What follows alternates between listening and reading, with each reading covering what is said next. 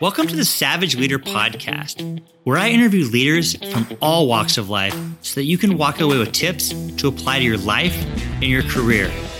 But this isn't your traditional leadership podcast because I believe that leadership tips come from successful entrepreneurs and business executives, of course, but they also come from unexpected places, like from Navy SEALs, successful professional athletes, sports coaches, musicians, entertainers, and more. So let's dive right in to today's episode.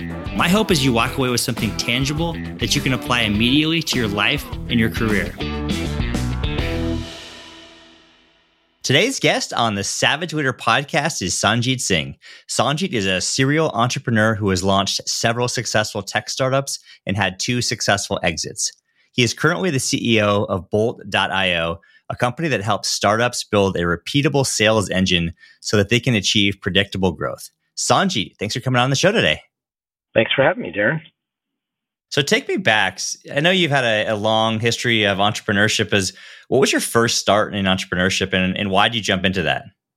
You know, I think my first start has to probably go all the way back to childhood. I was the guy walking down the streets, knocking on doors, seeing if I could mow people's lawns, and then of course, you know, when I graduated college, the word startup was not a household word yet, and so it took a lot of capital to start a company which I didn't have. So I worked for the corporate world for 15 years before starting my first business in middle of 2007. What were the, some of those things you did? So hustling, mowing lawns. You actually start a little business for yourself. More or less. I mean, it was it was more uh, an odd collection of things. Basically, whatever people would pay me to do, whether it was gardening or painting or you know babysitting or uh, mowing lawns. Yeah, I actually thought about that yesterday. I think I probably got the last run of Girl Scout cookies outside of the grocery store yesterday. And I always want to say, you know, girls, this will be the easiest sales job you ever have. it's still good to see them doing it at that age and hustling and, you know, but you're right. They kind of sell themselves. So you worked for the corporate world for I think about 13 to 15 years. What do you actually do and what did you learn from that time before you were ready to go out and jump into the world of entrepreneurship? Most of that time was uh, in sales and sales management and sales leadership. And, you know, I was always looking to start my own business. I just, you know, I didn't really see an opportunity to do so until uh, 2007. Yeah, so interesting path is I actually had a guest on the the podcast recently who also made that that path from sales to chief revenue officer to to CEO. Is talk to me a little bit about how you made that gap, how that experience in sales and as a sales manager equipped you to jump into the startup world? Because I would think most people, especially now with tech, as the lens that we think about startups, as we think about engineers that come out of the the great schools and computer science. Like, how did you actually make that leap and leverage that background in sales? The, the leap is like any other leap. You just learn the things that you don't know. But the reason I think it's maybe more natural or easier for people like me than maybe let's say an, an engineer that's you know just as skilled is my inherent focus after you know being in sales for years is, is a market focus and as we know you know the best products are created understanding the market having the market in mind when you make it or adjusting to the market whereas in other disciplines whether it's operations or engineering you don't necessarily get that exact kind of training so that's what makes it i guess that's the built-in advantage that it has in that you tend to think that way and you tend to think of everything from the customer's point of view, which can be a weakness as well. You know, customers don't know what they want. You, you, you can't necessarily always ask them what they want, but having a lack of fear about talking to market, have, you know, keeping a customer at the top of the scale of importance is really an important thing that I, I did gain from that. So tell me about your first startup. So what was that like and and how did you make that jump from that corporate world into that first startup? Well, I guess my first business wasn't really a tech startup the way we think of it. It didn't involve technology. It, it wasn't in the, uh, the, tech industry. It wasn't SaaS, anything like that. My first business was a uh, shipping reselling franchise, which I bought into, which was almost exactly what I was doing for 10 years prior with Airborne Express, Fortune 500 company that was acquired by DHL. So that, that didn't bear a lot of resemblance to what we do in startups today, but that was where I got my start. And then I know you had a your first foray into technology. I think was a company that's that was called LeadCrunch. What was that like? How did you get involved in that space? I had had you know a couple of good outcomes. So I by that point, so I had invested in a couple of startups. One of them, I met one of the other board members who had a lot of experience in AI, And I had myself learned a little bit about AI in my MBA program and back in 2006 before it was even called that or before we, I'd even heard the words machine learning. And so because of my familiarity with that and my strong sense about the potential there and my what would be my future business partner's experience in that, that's kind of where we started finding some commonality, which led to ideas, which then eventually led to a company. And how did that expand and grow over time? I, I know it included raising money and a successful exit. Like, what were some of those big steps, and and what were some of the the things that you learned along the way?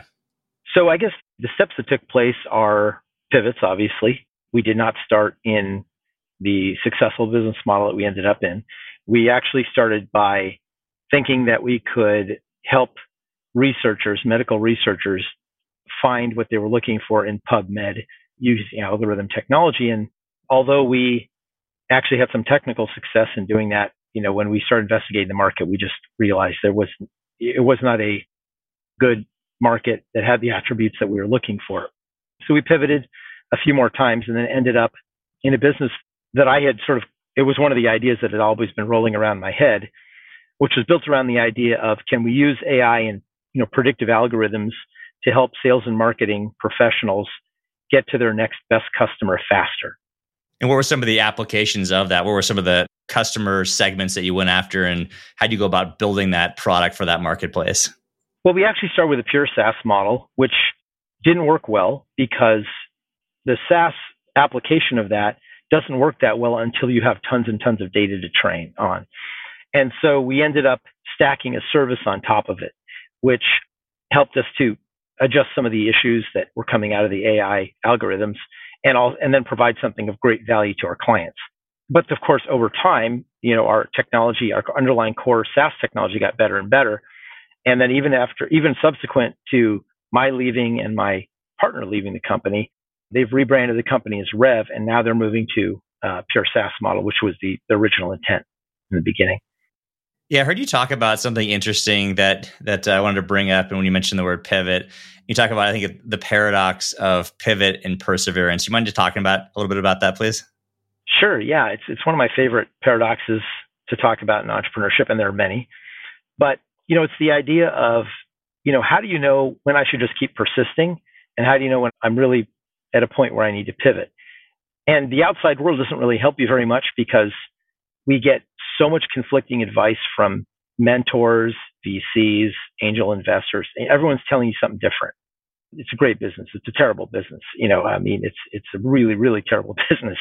But somebody asked me that the other day. They said, "Is this a good business or is it not a good business?" I said, "I think you should be very careful ever asking that question because a lot of the greatest businesses that have ever been built just don't look very good, and you don't know it. And I could say it's a great business or a terrible business, and, and I could be totally wrong. Like, why should you trust what I say? I mean, and I think that's where the answer lies, which is where's your conviction? You know, because if you believe in the zero to one philosophy of Peter Thiel, which is what's a secret that you have that you believe that no one else believes? You know, and I do think you have to have that. And it's not just something you believe, it's something you have to be very convicted in. And then, of course, that leads to how do I know which VC to listen to or which advice to listen to? And it's like, if someone tells you something and it bugs you, it keeps you up for nights and nights and nights on end, maybe something you need to, to listen to. Otherwise, you just got to stick with your convictions and keep going. In other words, don't pivot until you start to actually believe that you need to pivot, until your conviction really starts to wane. It's so hard what we go through that you just, you're never going to make it unless you have total conviction.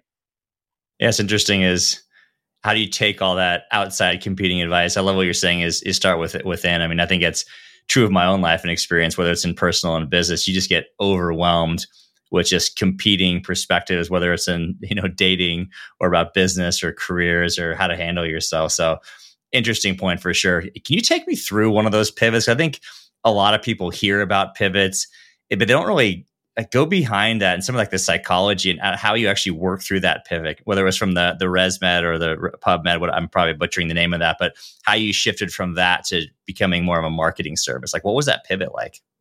Well, there was a couple other pivots in between, but to simplify, I'll just say that the problem we were solving was real, and I think this is where you know a lot of entrepreneurs run into challenges, and, I, we certainly did, which was, you know, the, the first thing I think of is who's going to pay for this, and how much would they pay? And you know, we were so initially we were so enamored with our idea and the fact that we were having some technical validation of it. But you know, I, I decided, hey, let's let's just go out to we're we're in San Diego, let's go to UC San Diego and let's just start talking to researchers. And what we found very quickly is that even as much as it would have improved the efficiency of the whole system, they have graduate students to do their basically their their work for free. I mean, why would they pay for this? So that's just a simple example of how technical capability and market, you know, viability are just two different things, and you really have to think about both before you really start putting a lot of money and time and effort into something. And on the other hand, I don't think I've gone to this extent before, but I've certainly seen other entrepreneurs that they build something in their garage for three years because they, they're convinced it's super awesome. They've never talked to their market. And it just pains me to start talking to them at that point when they come, you know, when they're maybe let's say they're asking me for mentorship. It just pains me because I have to say, there may not be any market here. I mean, we got to now we got to go find it, and if we can't find it, we got to help you figure out how to pivot. And and hopefully, all this work isn't in vain because they sure have put a lot of work into it by that point.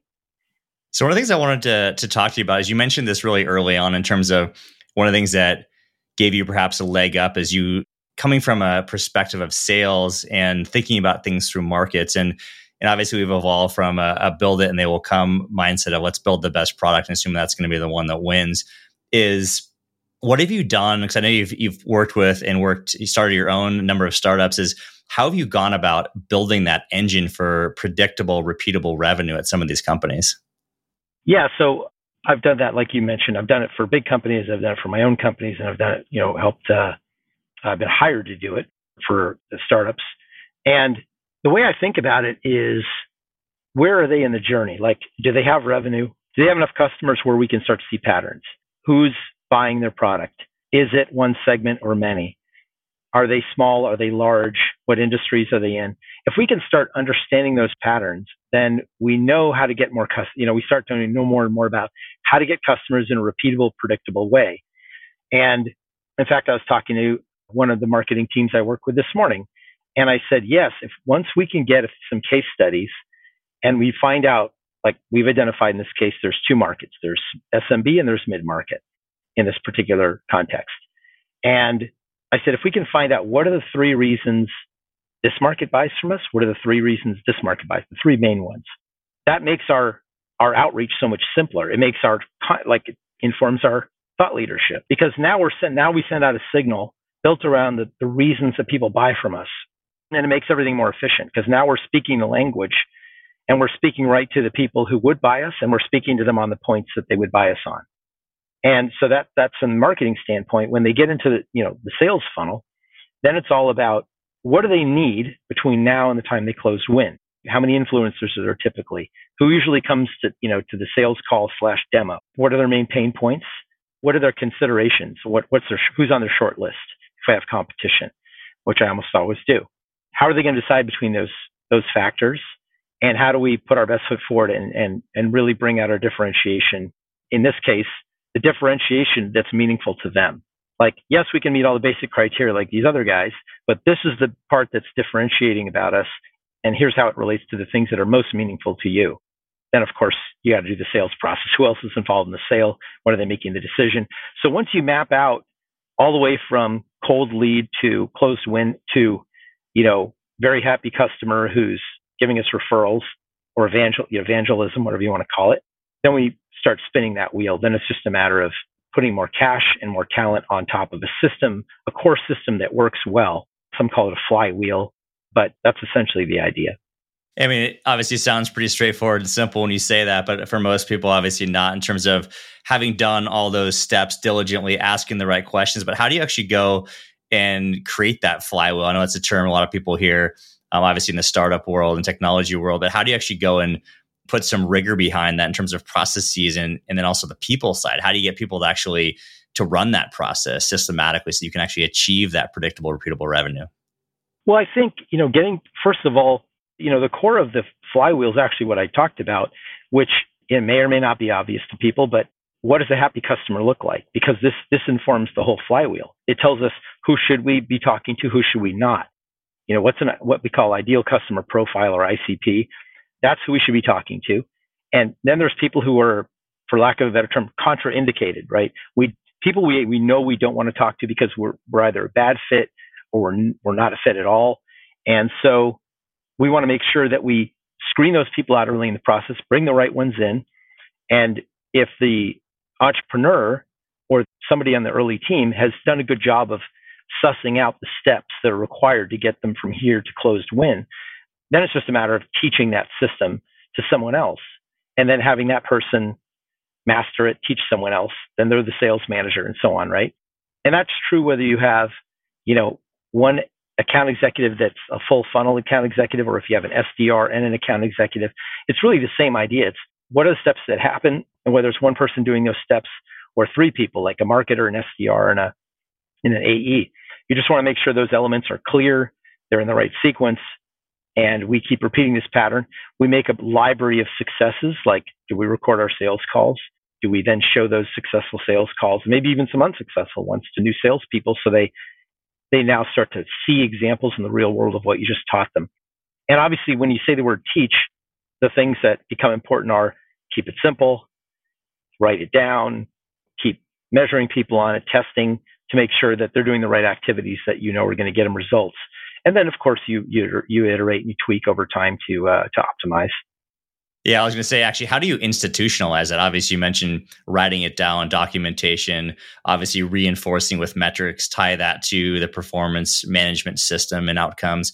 Is how do you actually go from a practical perspective in terms of institutionalizing it. So it's not just a bunch of activities and people teaching the next person, the next person, the next person, but actually how do you how do you capture that? Because obviously when you do that at scale, it's obviously a lot more challenging than than teaching that to one or two or three people.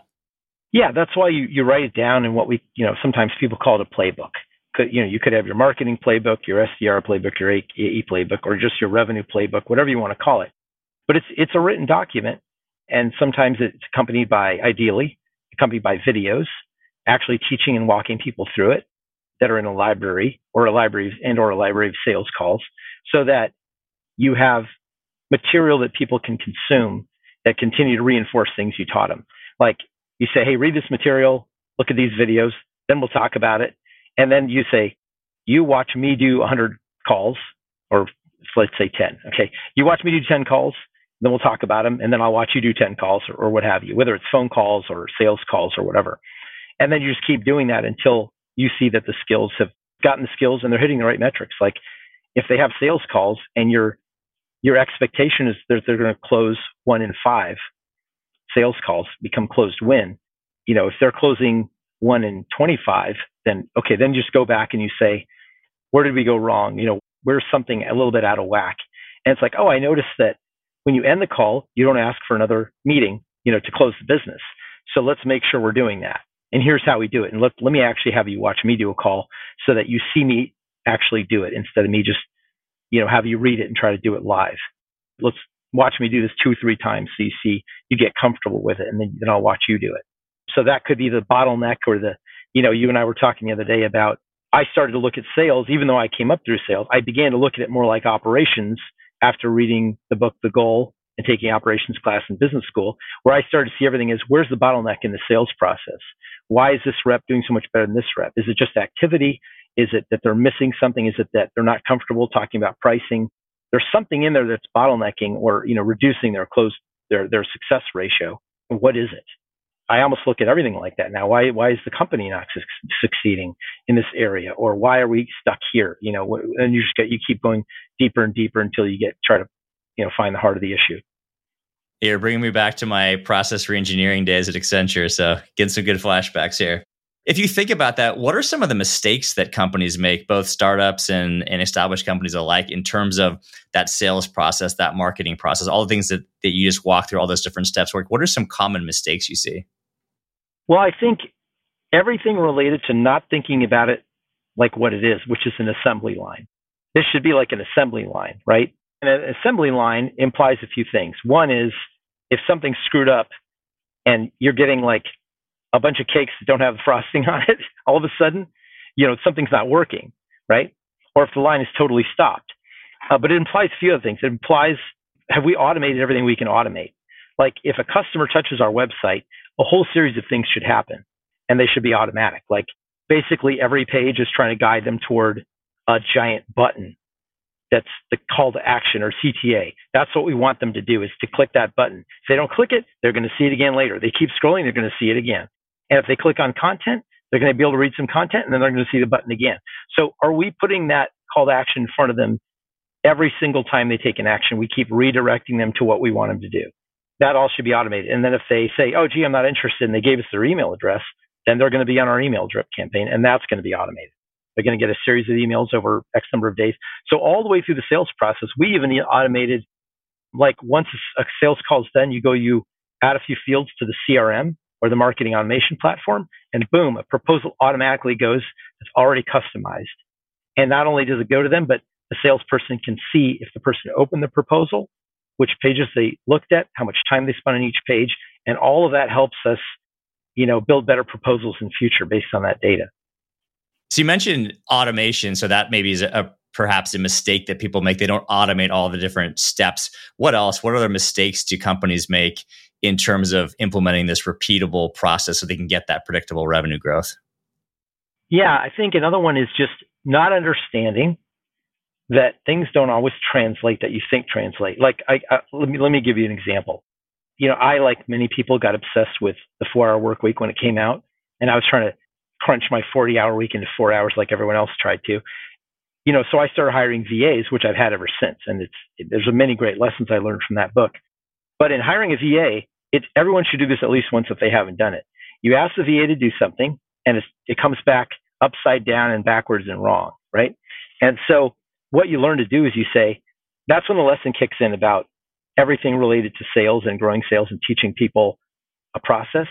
You learn that you can't just tell somebody. You got it, like you said earlier, you got to write it down. So when I when I outsource a task to a VA, especially if I'm gonna have them do a thousand of a particular task, right? I say this is step one. This is step two. I write it down. I create a video of me doing every single part of the process. And then I call them and I say, Do you have any questions? No, don't do a thousand, even though I need you to do a thousand. Do five. Then let me look at the results. Then let me make some adjustments. Then do five more okay, you got it. Now you're now you're off. To, now you can do the rest of the thousand. So that doesn't happen in sales uh, often. I see is a the entrepreneur hasn't taken the time to really blueprint what works and what doesn't work. What's the ideal customer look like? What are the steps they went through to get there? I get on the first few sales, you're not going to know that stuff. But if you've done 20, 30 sales by this point, you know, you're going to have some data and you got to go look at that data and be disciplined enough to say, okay, this is what worked, this is what didn't. Now I know what to teach the salesperson when they're coming in. So you can't hire a salesperson unless you've built the playbook. You can't outsource that to a, an AE with, you know, or an SDR who just got out of college. They're just not going to know the first thing to do. And so you have to figure it out or get someone who knows how to figure it out and then teach it to your first hire. Because I see a lot of people burn, they'll burn six months of cash on an SDR and have almost no results to show for it. It's very, very common. The other major mistake you see in sales, and there are many, but the other major, major mistake you see is they'll go to IBM and hire a VP of sales for a startup. And they'll be shocked why it's not a match because that person hasn't had to, you know, they may not have actually been on a sales call in five years. And so for them to roll up their sleeves and get down and dirty in a startup where not everything is all perfectly lined out for them is often a stretch. Yeah, it's interesting for sure in terms of making sure they have that right experience and mindset too. You know, I always offered up when I would interview for companies, especially earlier stage, the willingness to to roll up sleeves. And in my case, I use the example of power sanding the uh, softball benches when I was a intern at Lucasfilm back in college. So just by showing the willingness to actually do the hard work, do the nitty gritty work, but important for sure to find that match. But also some other great points as well is I think a lot of times people don't think they have the data. You talked about if you've done 20, 30 deals, actually go back and look at the data. It sounds like it could be even anecdotal in, in cases, but sounds like maybe one other lesson is is not looking at the data early enough. It's easy to say, well, we don't have statistically significant data. You can always say that, but you don't need it. And you're never going to have it in an early stage company. Otherwise, by definition, you would be early stage. So you've got to go with directional information and say, you know, sure, we may have we may find more niches later, but we know this one's hitting, and we we only have so many resources, right? We know we're making success here. Let's dump all our money into this place we're having success because if we can make it to the B round and get a $100 million round, we'll have plenty of money to go and explore other niches, but we don't right now. So we have to use what little data we have. And the minute we start seeing something work, we got to start doubling down on that. So I know a lot of people are thinking this is only really relevant in the startup world. And obviously, a lot of people listening to the podcast are work for larger organizations, whether they're executives or just even employees. Like, how can this be applied, whether it's the sales process or the idea of standing up these processes to larger, more established organizations that may already have that playbook developed? They may already have a successful sales process. What can those companies learn from some of these practices of a startup context? Well, you know, a startup mindset is always helpful no matter what size company you're in. You're always thinking how you can do a lot with the fewest amount of resources. And I guess it depends on what they're trying to achieve. I mean, if they're if they have a really successful sales playbook and they're trying to grow sales, you know, maybe they just need to figure out how to get more activity out of each person or get a better closed win ratio from each person. And they, you know, you, they might start looking like if you build a success library of people who've been able to get, let's say, 20% more price than the rest of the sales team. Like, for example, you could build a library of those sales calls and say, what the hell are these people doing? And how do I extract that? Because they may not be the best teachers. I can look at the sales calls and try to take notes and figure out what they're doing.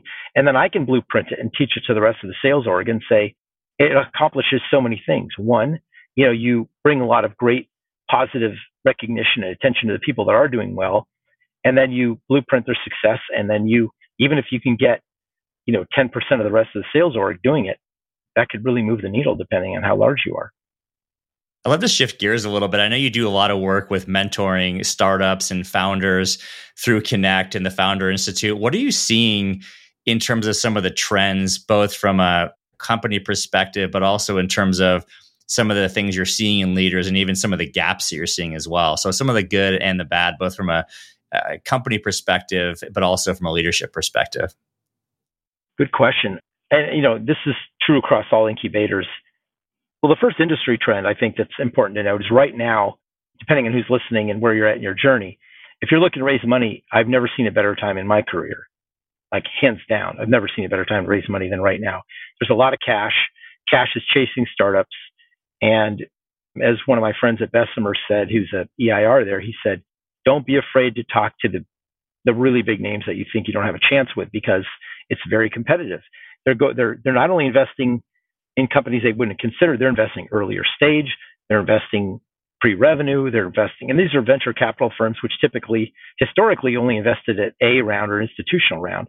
They're investing seed, pre-seed, pre-revenue, a really great idea in a deck in some cases, not many, but some. So I guess that's the first thing I'm seeing right now at, at this point in history.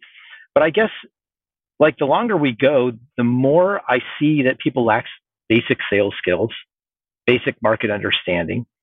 And I find it more and more puzzling that the basic super, like what I'd consider, you know, the very basic rudimentary education that every entrepreneur should have, people don't have even when they're in incubators. So I just, I don't know why the information's not getting in. I don't know why universities aren't starting to teach you know the stuff we've been talking about for 10 years now. I get why they're not why universities aren't up to the minute but i don't understand why there's not more education going on earlier with the very basic things that people need to understand in, in uh, entrepreneurship.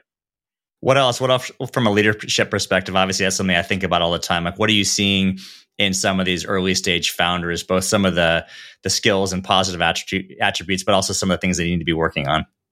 Oh there's a lot of positives. I mean every generation seems to you know be more tech savvy, more creative, more amazing in terms of what kind of businesses they're creating. And the downside I see is, you know, they'll build a pitch deck and it won't have the 10 critical slides that need to be in a pitch deck. Like I, I, somehow no one's taught them this. And I always refer everyone back to this DocSend article that, you know, analyzed 2.5 million slides, saw which startups got funded and which didn't. And they made some really robust conclusions that agree with all my experience and all of Sequoia's experience because they quote Sequoia came to a lot of the same conclusions. So, you know, this is the kind of thing that should be, you know, startup 101. Also, basic things like being able to create a, you know, a really basic set of financial projections or, you know, understand how to get a TAM, SAM, SOM, like total available market and so on. And go to market is, is enormous weakness for most and I think that's because, and it's also the most important, but that's because I think structurally, this is just how startups are. You know, they tend to be based on t- a technological solution, which tends to be built by one or two engineers who never really necessarily learned how to attack a new market. And not only that, I mean, even if they even if they knew how current companies were doing it, often in a startup, you have to approach the market in a little bit different way. And you may even have a story where there is no playbook. Often that's the case. So you've got to know a lot about marketing and sales and, and go to market and business development to have a you know a really really good story there. And that's where I think a lot of decks fall down. Is their go to market slide is like, well, there's hundred billion dollars in this market, and we just need to somehow figure out how to get two percent of it, and we're going to be huge. They're usually not that bad, but when you start poking into their story about how they're going to go get the business, or you're going to hire salespeople, and you start saying, you start asking questions about that, you realize they don't really know much about that. They just sort of heard it somewhere and they, they stuck it in the slide. That's where most of your story needs to be. Like we went out and talked to, you know, we went out and talked to OEMs and we went out and talked to customers and we talked to these people and, you know, we, this is how much they're currently paying for this. This is how much they're currently paying for that.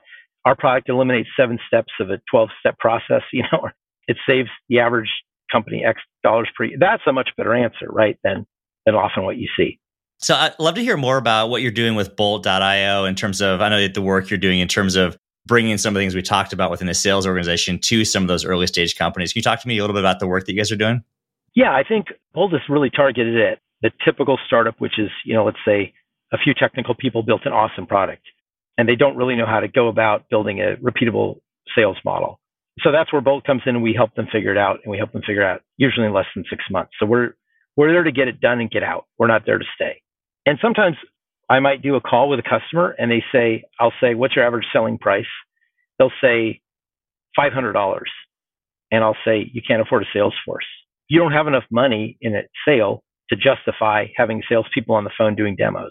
It's usually like, and I don't know what the numbers say, but it used to be like $3,000 a year and more to even have a sales force. I'm like, you got to, you got to solve this another way, you know, channel partnerships, marketing, you know, PR, whatever. There's got to be other ways, but you, there's it can't sustain a sales org. Sales salespeople are expensive. And as much as I have built my career in sales and love salespeople and, and love selling, it is kind of the last resort because it's the most expensive. I mean, you, why hire a single salesperson if A, you can't sustain it, or B, if you can get as many customers as you need to through marketing or channel partnerships, then you should do that because it's, it's a much more efficient way. You know, the ultimate, ultimate the investor wants to hear other than, you know, fast growth is what's your LTV to CAC ratio, lifetime value over customer acquisition costs. So these things I'm talking about go right to the heart of getting that ratio higher. And if it's not three or higher, usually investors are, you know, have concerns.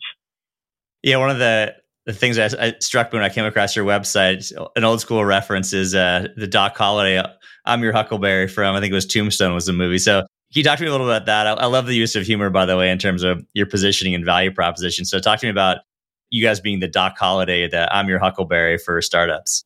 Well, you know, Doc Holliday uh, knew how to use a gun, and we're not consultants. You know, we get in there and we sell and we figure out blueprint and hire. We actually get in there and do it. So I think it would, you know, there are really smart consultants that are a lot smarter than me. That's just not what we do. We get in there and we, you know, we're your Huckleberry. I love that. So what's the the future look for for you and for BOLTT.io? What are you guys looking at?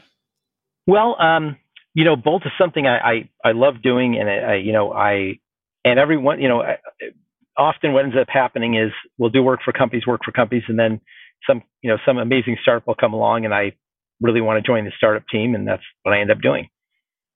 So where can people go to find out more about you, connect with you on social media, and also what what you guys are up to at BOLTT.io? So on LinkedIn, I'm Sanjit Singh three, S A N J I T S I N G H three on LinkedIn, and then uh, or BOLTT.io. You can contact me through either, and uh, welcome any conversation about anything interesting. Fantastic. Hey, Sanjit, really appreciate your time. Thanks for coming on today. Thanks, Darren. Thanks for listening to today's episode of the Savage Leader Podcast. My hope is you are walking away with tactics that you can apply to become a better leader in your life and in your career. If you're looking for additional insight and tactics, be sure to check out my book titled The Savage Leader 13 Principles to Become a Better Leader from the Inside Out. Also, be sure to subscribe to the podcast, and I would truly appreciate it if you would leave a review and also rate the podcast.